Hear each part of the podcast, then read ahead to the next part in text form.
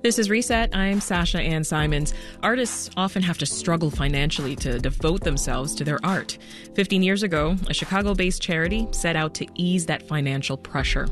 Each year, Chicago-based United States Artists hands out fifty thousand dollars grants to artists across the country from a wide variety of disciplines. And that's unrestricted money, theirs to spend however they see fit. It's called the United States Artists Fellowship, and this year's sixty-three winners were announced yesterday, six of them from Chicago. Joining us are two of the local fellows, filmmaker Asiya Bundawi. Welcome to Reset, Asiya. Hi, thank you so much for having me, Sasha. And dancer and performance artist Jen Freeman, who also goes by the name Pochop. Welcome, Jen. Hi, Sasha. Thank you for having me. So first of all, congratulations to you both. Uh, I want to begin the conversation by introducing your art. So Asiya, we'll start with you. I want to play a clip from a teaser for your twenty eighteen film, The Feeling of Being Watched. You feel like someone's just invading your life, you know? I have a feeling that there is a camera, there is something watching, and you don't feel free, you don't feel safe. Asiya, give us a brief description of your work and, and tell us what else you're working on right now. Sure. Um, so The Feeling of Being Watched was a personal and investigative film about a decade of F B I surveillance in the neighborhood that I grew up in, uh, which is in Bridgeview, Illinois, uh, you know, in the southwest side of uh, suburbs of Chicago. And um, and the film, you know, uh, part of the film looked at not, not just like our personal experience with the surveillance, but I also sued the F B I for the records um, of the surveillance and uh, ended up with something like thirty thousand pages of records.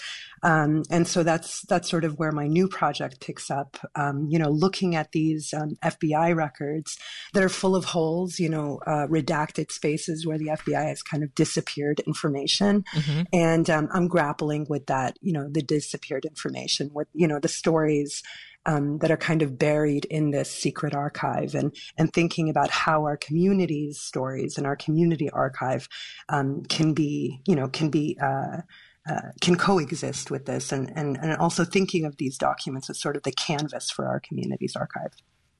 And Jen, you create movement-based performances that delve into memory and also Black history.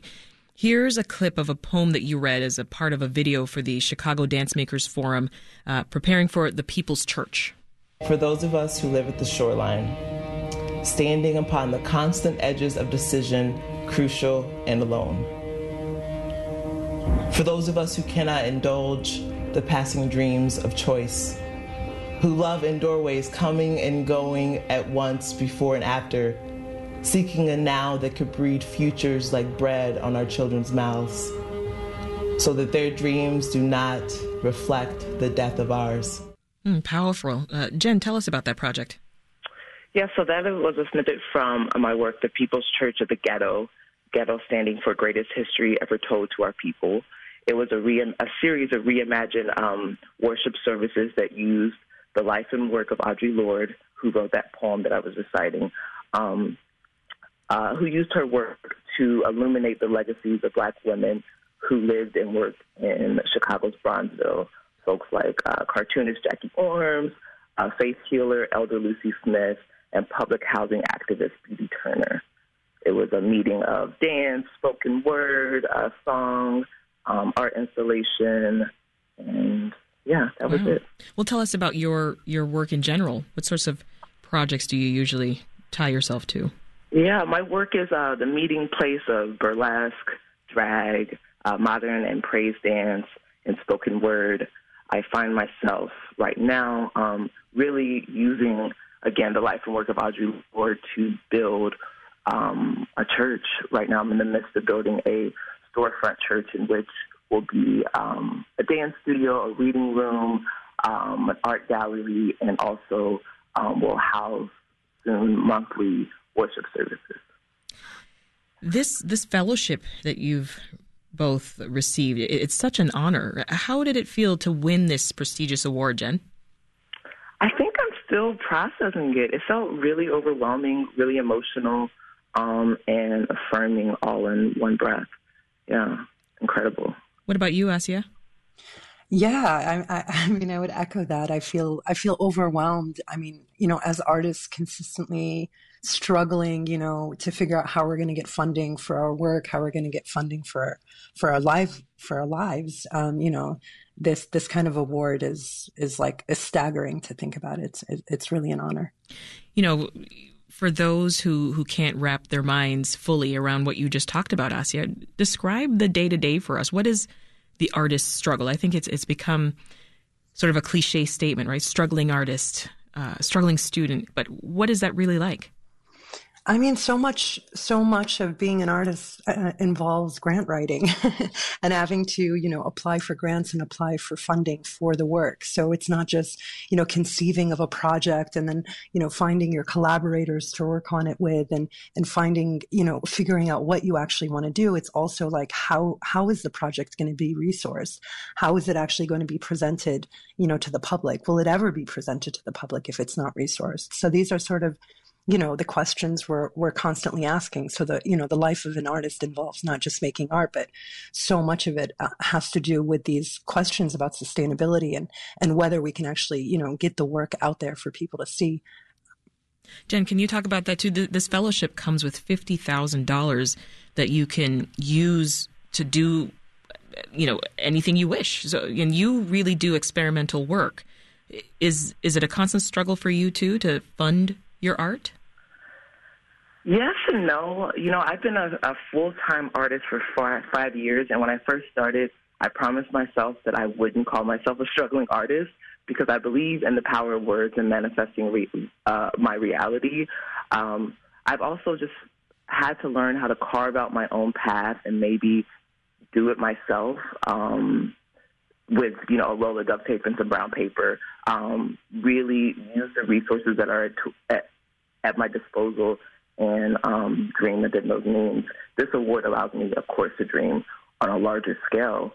Um, but I think as an artist, we figure out um, how to make our work accessible when we don't have necessarily the resources. This is Reset. I'm Sasha Ann Simons. If you're just tuning in, we're speaking with uh, performance artist Jen Freeman, and we're also talking with filmmaker Asiya Bundawi.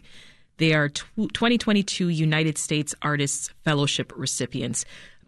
Asiya, these fifty thousand dollars grants that you've been awarded, um, they come from Chicago-based uh, funding organization, United States Artists. Tell us about them.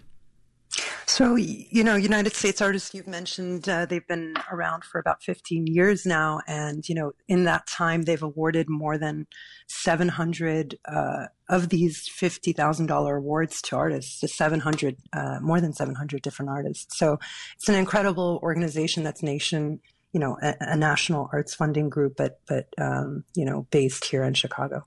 Yeah, uh, it's awarded more than seven hundred fifty artists with more than thirty-six million dollars of direct support. That's a lot of money. Yeah, and it's also the the really unique thing about them is like so many fellowships and awards and grants are project-based. So it's like funding specifically for the work or for the project that you're on. And this is really, really unique because it's a no-strings-attached grant that is meant to, you know, fund you as the artist and not the work itself, which is very rare. How are the grant winners chosen? Uh, there is, um, there are like, uh, there's a, you know, there's a selection committee in each uh, discipline. Um, so for film, for dance, for music, there's several disciplines that they award um, grants in, and they have independent reviewers uh, that come in and, and decide. And it's also through a nomination process, so it's not something you can actually apply for, this fellowship, but you're, you know, you're you're secretly nominated, and then uh, folks review your work, and and then you get a surprise email. I see, right. Yeah. With a, with a great, great outcome. That's awesome. Jen, could you ponder for us what art means for you personally and, and why you think it's important for foundations like this to support it? Mm. I mean, art for me is life. I, it's breath. It's um, the heartbeat, I think, of our society. I don't know if any of us go a day without experiencing art in some way, uh, whether or not we acknowledge it or not. I think being funded in this way um, is catal- catalytic for artists in not only feeling affirmed and feeling seen, but also feeling a sense of release that you don't have to always have to look, have to be always on the prowl for the next project, for the next check, for the next means of survival. Um, yeah. When did you know you wanted to pursue this professionally? I knew, honestly, pretty early on in my life. I I was introduced to dance when I was three, and I knew after my first class that this was like the, the dance movement was my calling or was my home. So. Yeah. What about you, Asiya? I'm not sure when I when I knew, but uh, you know, I've been making film for the past nine or so years. Um, but also, you know, I, I, I I'm I'm drawn to art because of its, you know, freedom. I, I feel like very much I don't want to be pigeonholed in one discipline. You know, right now I'm working on a uh, an art installation and not a film, and I feel like um, you know, art gives you the power to sort of like find the right tool to tell the story, and, and each story wants to be told in a different way. And it might not be a film medium. It might be another way of telling it. In this case, it's, you know, a physical art installation, you know, co-created in community. And, and I feel like that's, that's the kind of freedom that art gives me, to be able to pick the right, you know, tool, the right vehicle, um, to tell a particular story. We're still living through this pandemic, something that we didn't think would have lasted anywhere near this long. Asiya, how do you think art can help us heal? I mean, I think that it brings us together in a way that, you know, we, we've all felt so incredibly isolated through this pandemic. And that's, you know, that's one of the more difficult things that's, at least for me, you know, um, that I've had to cope with, is this isolation and, and kind of the loneliness that comes with it. And, you know, um, the, you know, like bringing people together around this, being able to talk, Uh, you know, uh, like using different language that we would normally use because we're talking about art or we're experiencing it, is something very valuable. And, you know, in my specific case, I'm very happy to be able to bring community together again, not just to, you know, view the art, but to co-create it and collaborate on it. And I think that's, that's something that can be really healing for communities right now. How's the pandemic been for you and your community of artists, Jen? Um, it's been, you know, tough, but I um, echo that it has been an opportunity for us to connect and to really establish uh, mutual help and mutual aid. I feel like I've really seen the burlesque and drag and cabaret scene um, reach out and care for each other in ways that we hadn't before, which has been really, um, which has felt really great mm. and felt kind of helped um, soothe or be a balm for that feeling of isolation and uncertainty, particularly with folks, you know, who work and navigate in the performance arts and that count on that live in-person um, connection. Yeah, that experience. Yeah, just to a, see their work. Just a few seconds here, but I've, I've got to ask, any thoughts on what you might do with your grant money? Um, I intend to, uh, it's tough.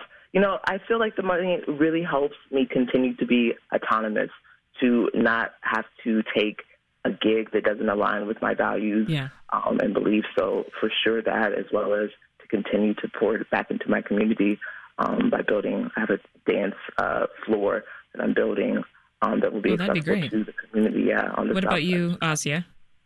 I'm, I'm, I haven't decided, honestly. I'm thinking also about how, how, how can I use this to make my life as an artist more sustainable and, and make the work that I do more sustainable, and yeah. what's the best way to invest it. Well, you've got time. Congratulations again. That's filmmaker Asiya Bundawi and performance artist Jen Freeman. Thank you both. Thanks for listening. I'm Sasha Ann Simons. We've got more for you on the podcast, W B E Z's Reset, wherever you listen.